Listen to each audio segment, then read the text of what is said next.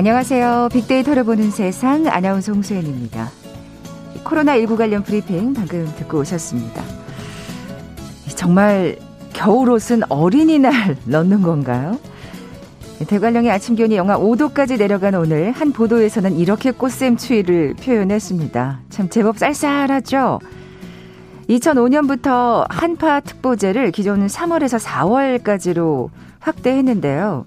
4월 중순에 한파특보가 발령된 건 올해가 처음입니다.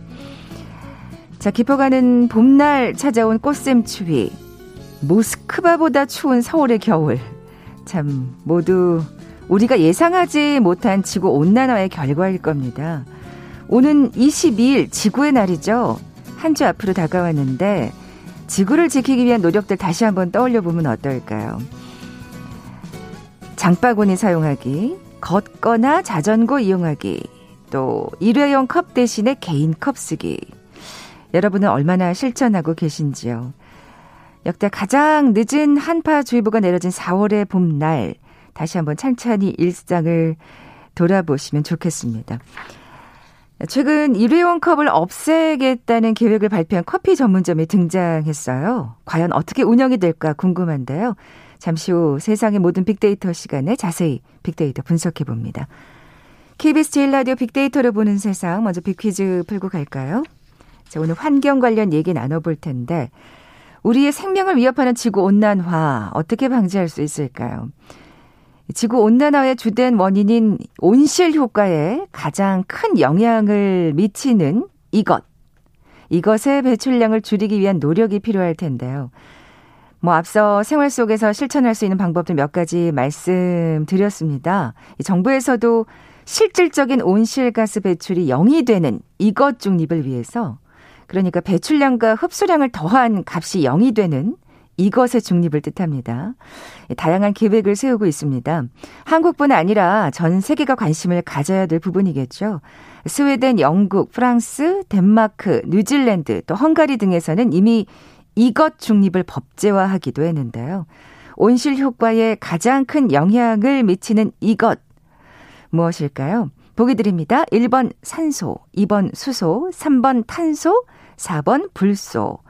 오늘 당첨되신 두 분께 모바일 커피 쿠폰 드립니다. 휴대전화 문자 메시지 지역번호 없이 샵 9730, 샵 9730. 짧은 글은 50원, 긴 글은 100원의 정보 이용료가 부과됩니다. KBS 라디오 어플리케이션 콩은 무료로 이용하실 수 있고요. 유튜브로 보이는 라디오로도 함께하실 수 있습니다. 방송 들으시면서 정답과 함께 다양한 의견들 문자 보내주십시오.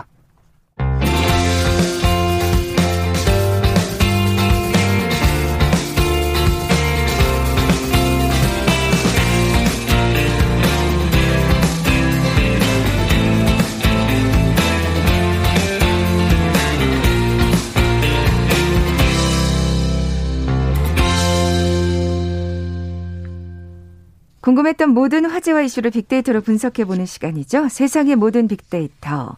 빅커뮤니케이션 전명기 팀장 나와 계세요. 안녕하세요. 네, 반갑습니다. 전명기입니다.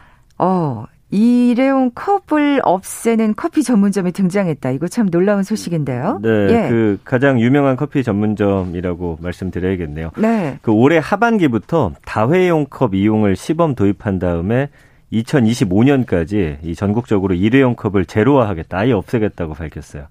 그 지속 가능성 중장기 전략이라는 그런 내용을 발표를 했는데, 자, 이 다회용 컵은 어떻게 되는 거냐면요. 매장에서 이 다회용 컵 이용에 대한 보증금을 받습니다. 그리고서 고객이 추후 매장의 무인 반납기를 통해서 컵을 반납하면은 그 냈던 보증금을 돌려주는 형식이 되는 거예요. 그러니까 이런 걸 통해서 플라스틱 컵을. 이거 무슨 지하철표 끊는 느낌인데요. 그런 거 비슷하죠. 예, 그런 식으로 지금 해나가겠다 이렇게 발표를 했습니다. 네. 이 커피 전문점에서 종이 빨대도 가장 먼저 사용했었죠? 맞아요. 예. 그 처음에는 사실 그 종이 빨대 너무 빨리 녹아가지고 불편했는데 요즘은 좀 괜찮더라고요. 그게 그래서, 예. 익숙해지기 나름인 것 같아요. 그쵸. 조금. 그 불편함을 감수하면 사실 우리가 그만큼 환경을 깨끗이 할 수 있는 거잖아요. 꼭 해야 할 일이고요. 네. 국내 여러 커피 전문점 중에서 이제 종이 빨대를 안착시킨, 사실 어떻게 보면은 공로가 있어요. 그리고 그 컵 자체에도 빨대 없이 마실 수 있게 그 입 모양을 넣었잖아요. 거기도 여기가 처음이었고 그렇기 때문에 이번에 일회용컵 퇴출을 위한 어떤 도전이라고 할까요? 사실은 여기서 하고 나면 또 다른 기업들도 또 그렇죠. 따라하는 그런 모양이 있기 때문에 이렇게 뭔가 주된 그 네. 커피 전문점이 선도를 하면 네. 또 나머지 또 업계들도 따라오게 마련이니까요. 맞아요. 그래서 주목을 받고 있습니다. 네.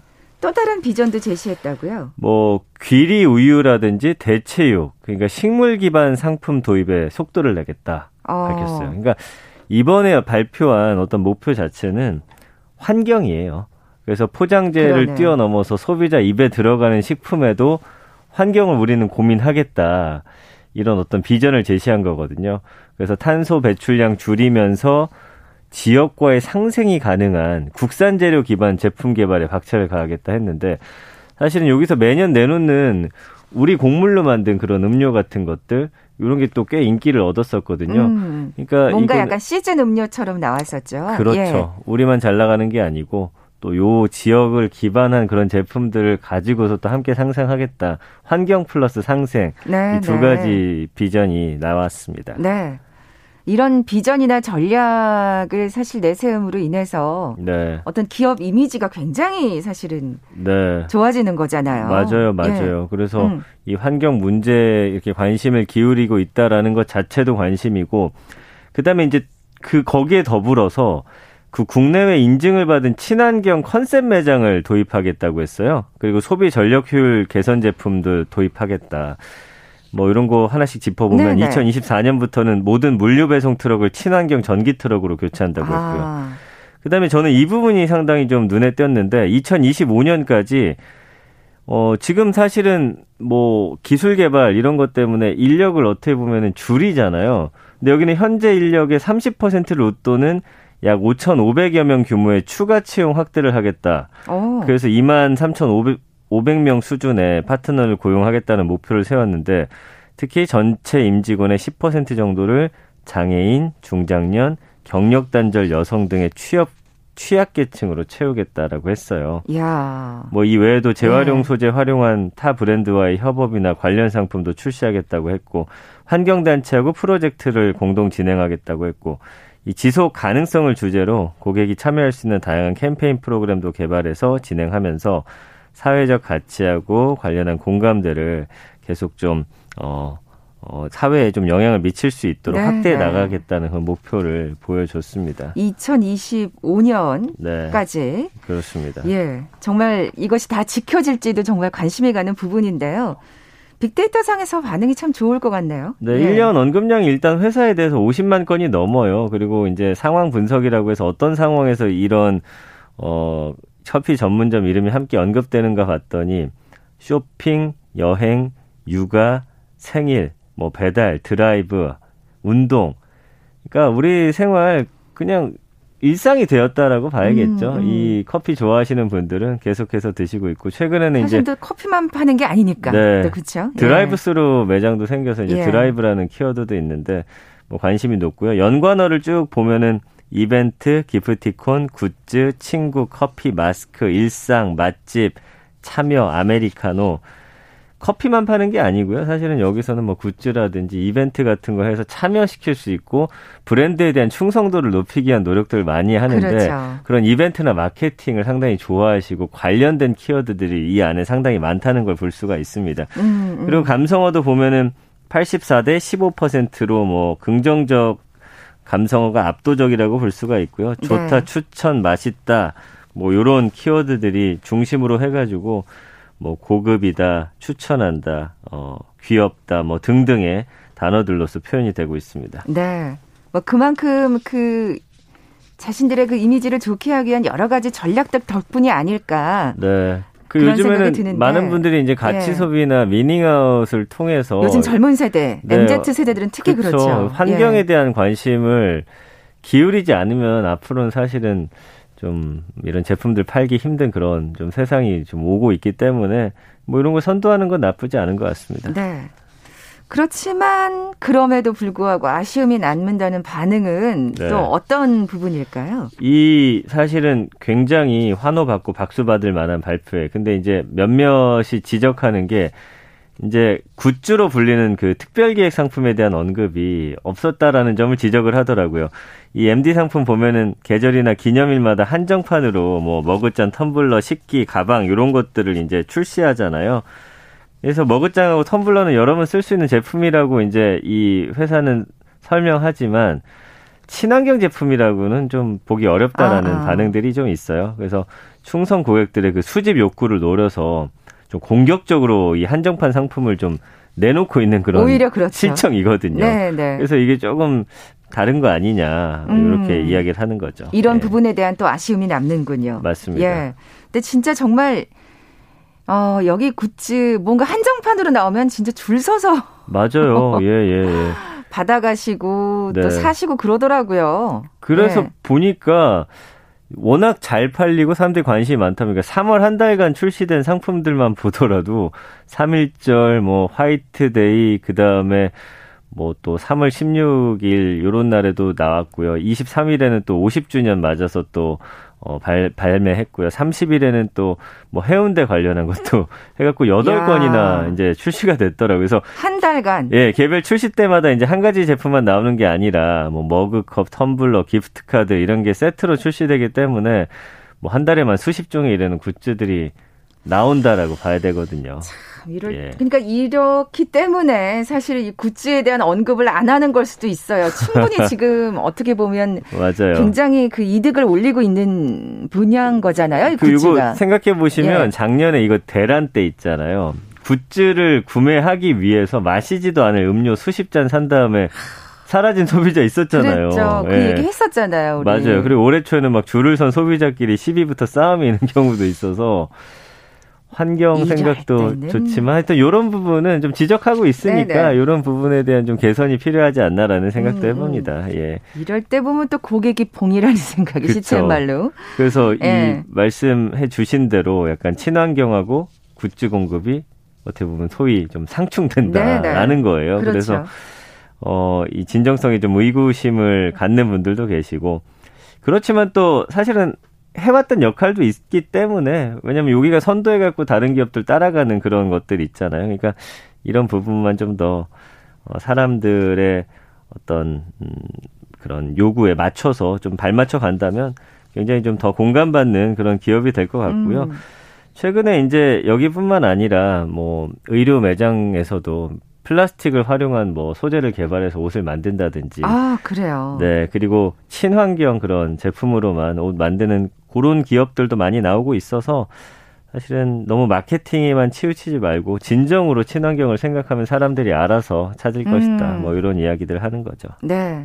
그런 부분에 대한 지적만큼은 또 이 기업이 귀담아 들어야 되지 않을까 하는 생각도 맞아요. 들고요. 예. 그러니까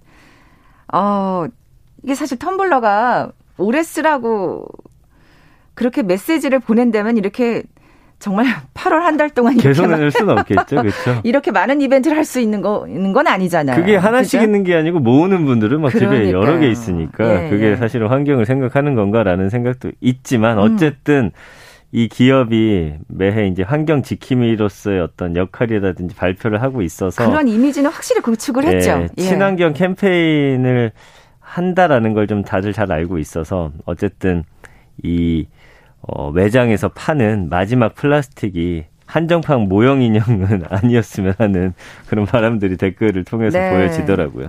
그렇죠. 이게 말뿐인 어떤 환경 지킴이는 아니기를 네네. 바랍니다. 그건 우리가 또 함께 감시하면 됩니다. 그렇죠. KBS 제일 라디오 빅데이터를 보는 세상, 세상의 모든 빅데이터 함께하고 계신데요. 잠시 라디오 정보센터 뉴스 듣고 나서 다음 소식 계속 이어가죠.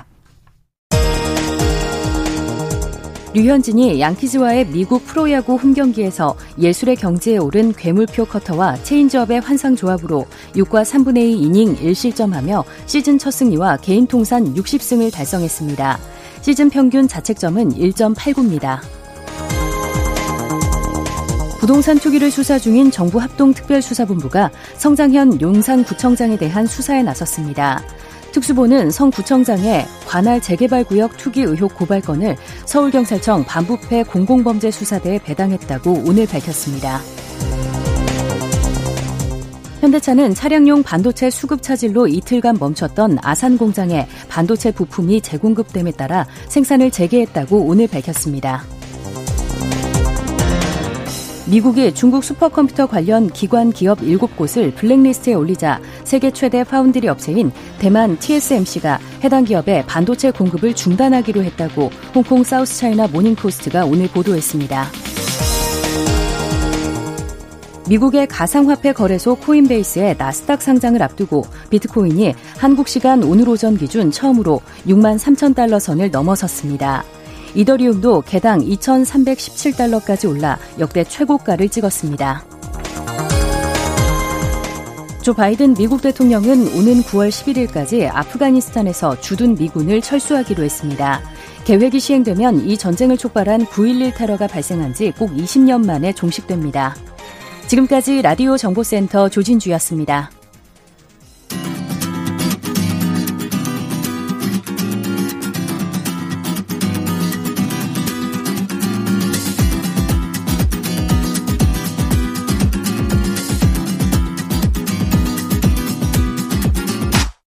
KBS 1라디오 빅데이터로 보는 세상. 네, 세상의 모든 빅데이터 함께하고 계신 지금 시각 11시 28분 막 됐습니다. 전 팀장님, 네. 빅퀴즈 다시 한번 내주세요. 네, 앞서서 이제 환경 관련 얘기 저희가 해봤죠. 지구온난화의 주된 원인은 이 온실 효과에 가장 큰 영향을 미치는 이것의 배출량을 줄이기 위한 노력이 필요합니다. 일회용 컵 사용 줄이기를 비롯해서 다양한 실천 방법들이 있고요. 정부에서도 실질적인 온실가스 배출이 0이 되는 이것 중립을 위해서 다양한 계획들 세우고 있습니다. 온실 효과에 가장 큰 영향을 미치는 이것 무엇일까요? 1번 산소, 2번 수소, 3번 탄소, 4번 불소. 네, 오늘 당첨되신 두 분께 모바일 커피 쿠폰 드립니다. 정답 아시는 분들, 저희 빅데이터를 보는 세상 앞으로 지금 바로 문자 보내주십시오. 휴대전화 문자 메시지 지역번호 없이 샵 9730, 샵 9730. 짧은 글은 50원, 긴 글은 100원의 정보 이용료가 부과됩니다. 콩은 무료로 이용하실 수 있고요. 유튜브로, 보이는 라디오로도 함께하실 수 있습니다. 자, 두 번째 키워드는요? 네, 세대별 핫플레이스입니다. 작년에 이제 코로나19 때문에 해외여행 못 가게 됐잖아요. 그럼 국내에서 사람들은 어딜 많이 찾았을까? 세대별로 선호하는 관광지가 좀 극명하게 갈렸다는 좀 재밌는 데이터가 있어서 가져와 봤고요. 2년간의 한 통신 회사의 통신 데이터 기반으로 해서 위치 기반 서비스를 활용해서 이제 찾아낸 거고요. 이 내용을 보니까 좀 정리를 짧게 해드리면 젊은 층일수록 거리와 상관없이 사람들이 몰리는 인기 관광지를 선호했고요. 반면에 고령층일수록 가까운 곳이나 자연을 찾아서 한적하게 여가를 즐긴 것으로 나타났는데 이 기준으로 보면 저는 고령층인 것 같아요. 예, 어쨌든 저도 지금 속으로 그 생각하고 있었거든요. 네. 아유, 나는 그냥 시끄러운 것 정신이 한 개도 없어갖고 맞아요. 전 정말 조용한 데를 점점 좋아하게 되더라고요. 그래서 나이가 들어가는 걸 좀 실감하긴 하는데 어쨌든. 이걸 들으니까 다시 한번 또 깨닫게 되네요. 그래서 여기에 나이에 따른 이동거리가 뚜렷한 차이를 보였다라는 게 좀 재밌는 결과였습니다. 젊은 친구들은 사실은 진짜 사실 또 나이 드신 분들은 코로나 때문에도 더 이렇게 좀 북적이는 곳을 좀 꺼리는 경향이 있는데 젊은 친구들은 별 상관은 하지는 않는 것 같아요, 보면. 자연스러운 건지 어쩐 건지 모르겠는데 저도 좀 자연이 요즘엔 좋더라고요. 그래서 자연 쪽 많이 가는데 어쨌든 이게 아까 말씀드린 대로 한 통신사 데이터 그다음에 한국관광공사가 발표한 한국관광 데이터랩의 관광 빅데이터를 분석한 거고요. 2020년에 전체 관광 이동량이 전년 대비 7.1% 감소했더라고요. 그래서 생활권 내 관광지로의 이동량은 3.4% 증가했다. 좀 가까운 곳. 그렇죠. 예. 코로나 시대 관광 행태가 주로 거주지 밖으로 멀리 떠나지 않는 관광으로 조금은 변화했음을 좀 드러내는 그런 자료가 아닌가 싶습니다. 그렇군요. 네. 자, 그럼 세대별로 좀 자세히 살펴볼까요? 네. 세대별로 분석해보면은 코로나19로 관광지 찾는 전체 인원은 줄어들었지만 연령대에 따라서 이동 패턴이라든지 여행지 선호도에서 뚜렷한 차이를 보였어요. 그래서 MZ세대 20, 30대는 생활권 밖으로의 이동이 다른 세대에 비해 많았는데 시니어 세대의 경우 60대, 70대 분들은 생활권 내에서의 이동이 더 많았다. 아까 말씀해 주신 대로 코로나 영향이 있어요. 당연히 뭔가 어디 가는 거 좀 꺼리게 되고 본인의 건강을 좀 더 생각하시게 되는 그런 것들이 좀 녹아있지 않나 네. 생각이 듭니다. 그럼에도 불구하고 또 이제 젊은 세대들은 에너지 넘치는 이 젊은 세대들은 네. 앞서 말씀하신 것처럼 거리에 상관없이 좀 유명 관광지를 그렇죠. 선호한 것 같네요. 생활권 밖으로 사람들 예. 많이 모이는 곳으로. 그래서 MZ세대 이동이 전 세대 평균보다 61.1%나 높아서 거리와 상관없이 어쨌든 좀 많이 돌아다녔고 네네. 또 인기 관광지를 좀 선호하는 걸로 나타났습니다. 그래서 MZ세대가 선호하는 관광지는 뭐 SNS를 통해 알려진 이색 거리라든지 쇼핑 관광지, 해변 관광지 이런 곳들이 상위권에 올랐고요. 뭐 장소를 좀 특정한다면 맛집과 카페가 몰린 서울 종로구의 서촌이라든지 성남 보정동의 카페거리, 수원의 나해석거리, 부산의 부평 깡통시장, 부산 해운대, 강릉 안목해변 이런 것들이 야 전국이네요. 전국. 네, 지난해 MZ세대가 선호하는 관광지 순위에서 좀 높은 순위를 차지했습니다. 그렇군요. 네. 수원 나해석거리, 부산 부평 깡통시장 이런 데는 저도 한번 가보고 싶네요. 궁금하네요. 네, 그렇죠.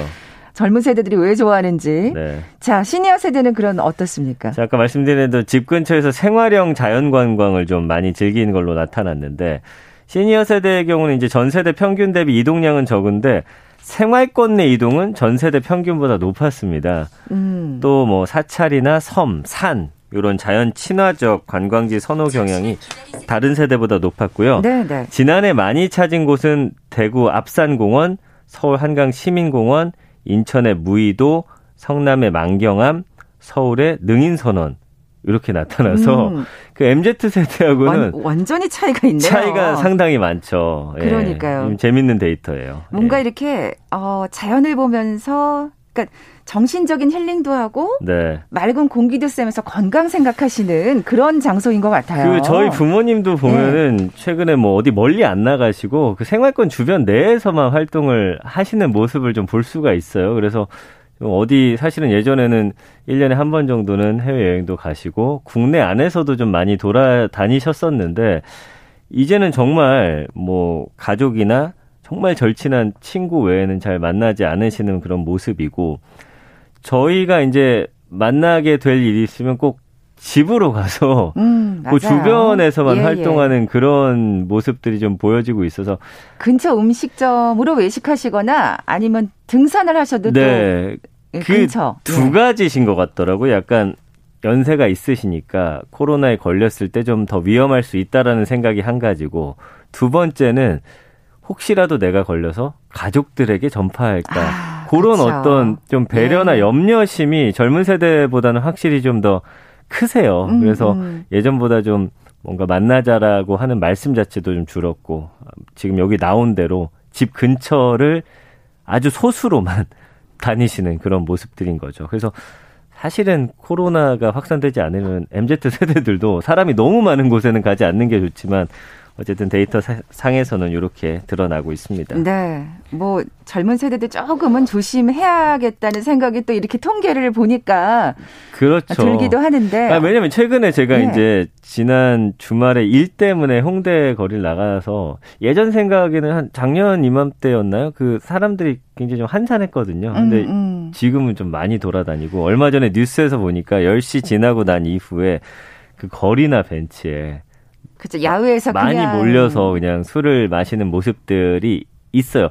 그러니까 사실 네. 여흥을 주체를 못하고 지배를 못 가시는 거죠. 근데 뭐 그거를 좀 탓하기도 그 어떤 젊은 참, 예. 그 혈기나 왕성한 그런 기운들, 친구들 만나고 싶은 마음들이 있는데 어쨌든 이 데이터 안에서도 그런 것들이 보여지니까 네네. 조금만 개인 방역 철저히 하면 더 좋지 않을까 그러니까요. 싶습니다. 조금 네. 아쉬운 부분은 없잖아 있습니다. 네. MZ 시니어는 이렇게 극명하게 갈렸는데 네. 다른 세대 데이터도 좀 살펴볼까요? 요거는 이제 네. Z세대, 10대들의 이동량이 어떻게 되는지 궁금하더라고요. 그래서 근데 이게 좀 의외였던 게 전 세대 평균의 26%로 이동이 가장 적었습니다.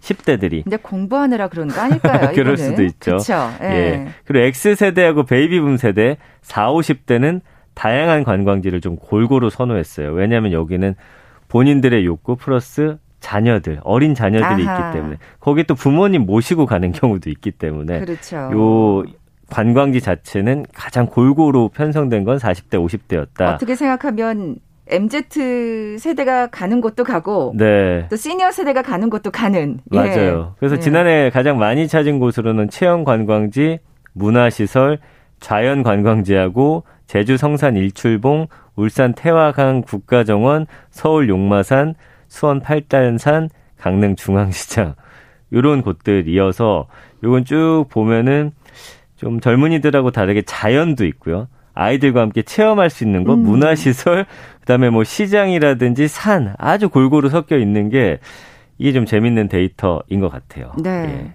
이게 이제 통신 데이터를 기반으로 했기 때문에 뭐 정확한 통계라고 볼 수 있겠네요. 맞습니다. 이게 이제 표본을 예. 좀 뽑아가지고 2019년 1월부터 2020년 12월까지니까 그게 이제 좀 데이터 상으로는 이렇게 좀 다양하게 요 안에 들어있다라고 보여지고요. 저도 이게 좀 정확하다고 느낀 게 40대인데 생각해보니 이렇게 좀 다양한 곳들 많이 간 것 같아요. 아이들하고. 좀 그러니까 예. 아무래도 아이들을 생각하는 또 그렇죠. 여행지를 선택하시게 되죠. 그렇죠. 그리고 부모님하고는 네. 또 아무래도 좀 자연 쪽으로 많이 나가고 이러다 보니까 어쨌든 여기서 보여지는 것은 10대가 이동량이 가장 적었고 6, 70대는 그 주변에 대한 이동량은 가장 많았다. 네, 그리고 네. MZ세대는 아주 멀리 사람들 많은 인기 관광지를 많이 찾았다. 이렇게 좀 정리가 되는 것 같습니다. 네, 예. 진짜 세대별로 극명하게 나뉜다는 게 굉장히 사실은 흥미로웠고 네. 근데 이게 다 어떻게 보면은 네. 코로나 때문 아니겠습니까? 맞아요. 맞아요. 예, 그러니까 그래서 좀 아쉬워요. 이게 좀... 그러니까 이게 해외는 전혀 나오지 않는 근데 이제 이런 통계라니 정말. 올해 예. 데이터가 저는 좀 기대가 되는 게 네. 이제 작년하고 올해는 또 분위기가 바뀌었어요. 이제는 코로나 있어도 야 더는 못 참겠다. 좀 그래도 움직이자 이런 분위기가 좀 확산되고 있어서. 그렇죠. 아까 작년이랑 네. 따봉대거리 비교하셨는데 사실 작년 이맘때만 해도 그 대구의 공포 때문에 맞습니다. 다른 전국에 다 얼어붙었었잖아요. 네. 그래서 올해 예. 지나고 나서 아마 요 통신 데이터가 나온다라고 하면은 그때 가서 다시 한번 이제 비교해 보면서 어떤 흐름 속에서 좀 달라진 점들이 있는지를 함께 좀 네. 짚어보면 좀 훨씬 재밌는 데이터가 될 것 같습니다. 그래도 개인 방역 철저히 하고 다니시는 거 네. 잊지 마시기 바랍니다. 뭐 집에만 꼼짝없이 있으라는 얘기는 못 드리겠지만 그래도 조심조심 하셔야겠어요. 세상의 모든 빅데이터, 빅커뮤니케이션 전민기 팀장과 함께했습니다. 고맙습니다. 감사합니다. 자, 오늘 빅퀴즈 정답은 3번 탄소였죠. 모바일 커피 쿠폰 받으실 두 분입니다. 탄소 배출량 줄이려고 텀블러 사용하는데 사다 보니까 벌써 5개나 됐다고 다시 한번 생각해 봐야겠네요 하신 5693님. 그리고 버스 운전기사시군요. 저희 방송 잘 듣고 계신다고요. 4207님께도 선물 보내드립니다. 빅데이터로 보는 세상 내일 다시 오겠습니다. 고맙습니다.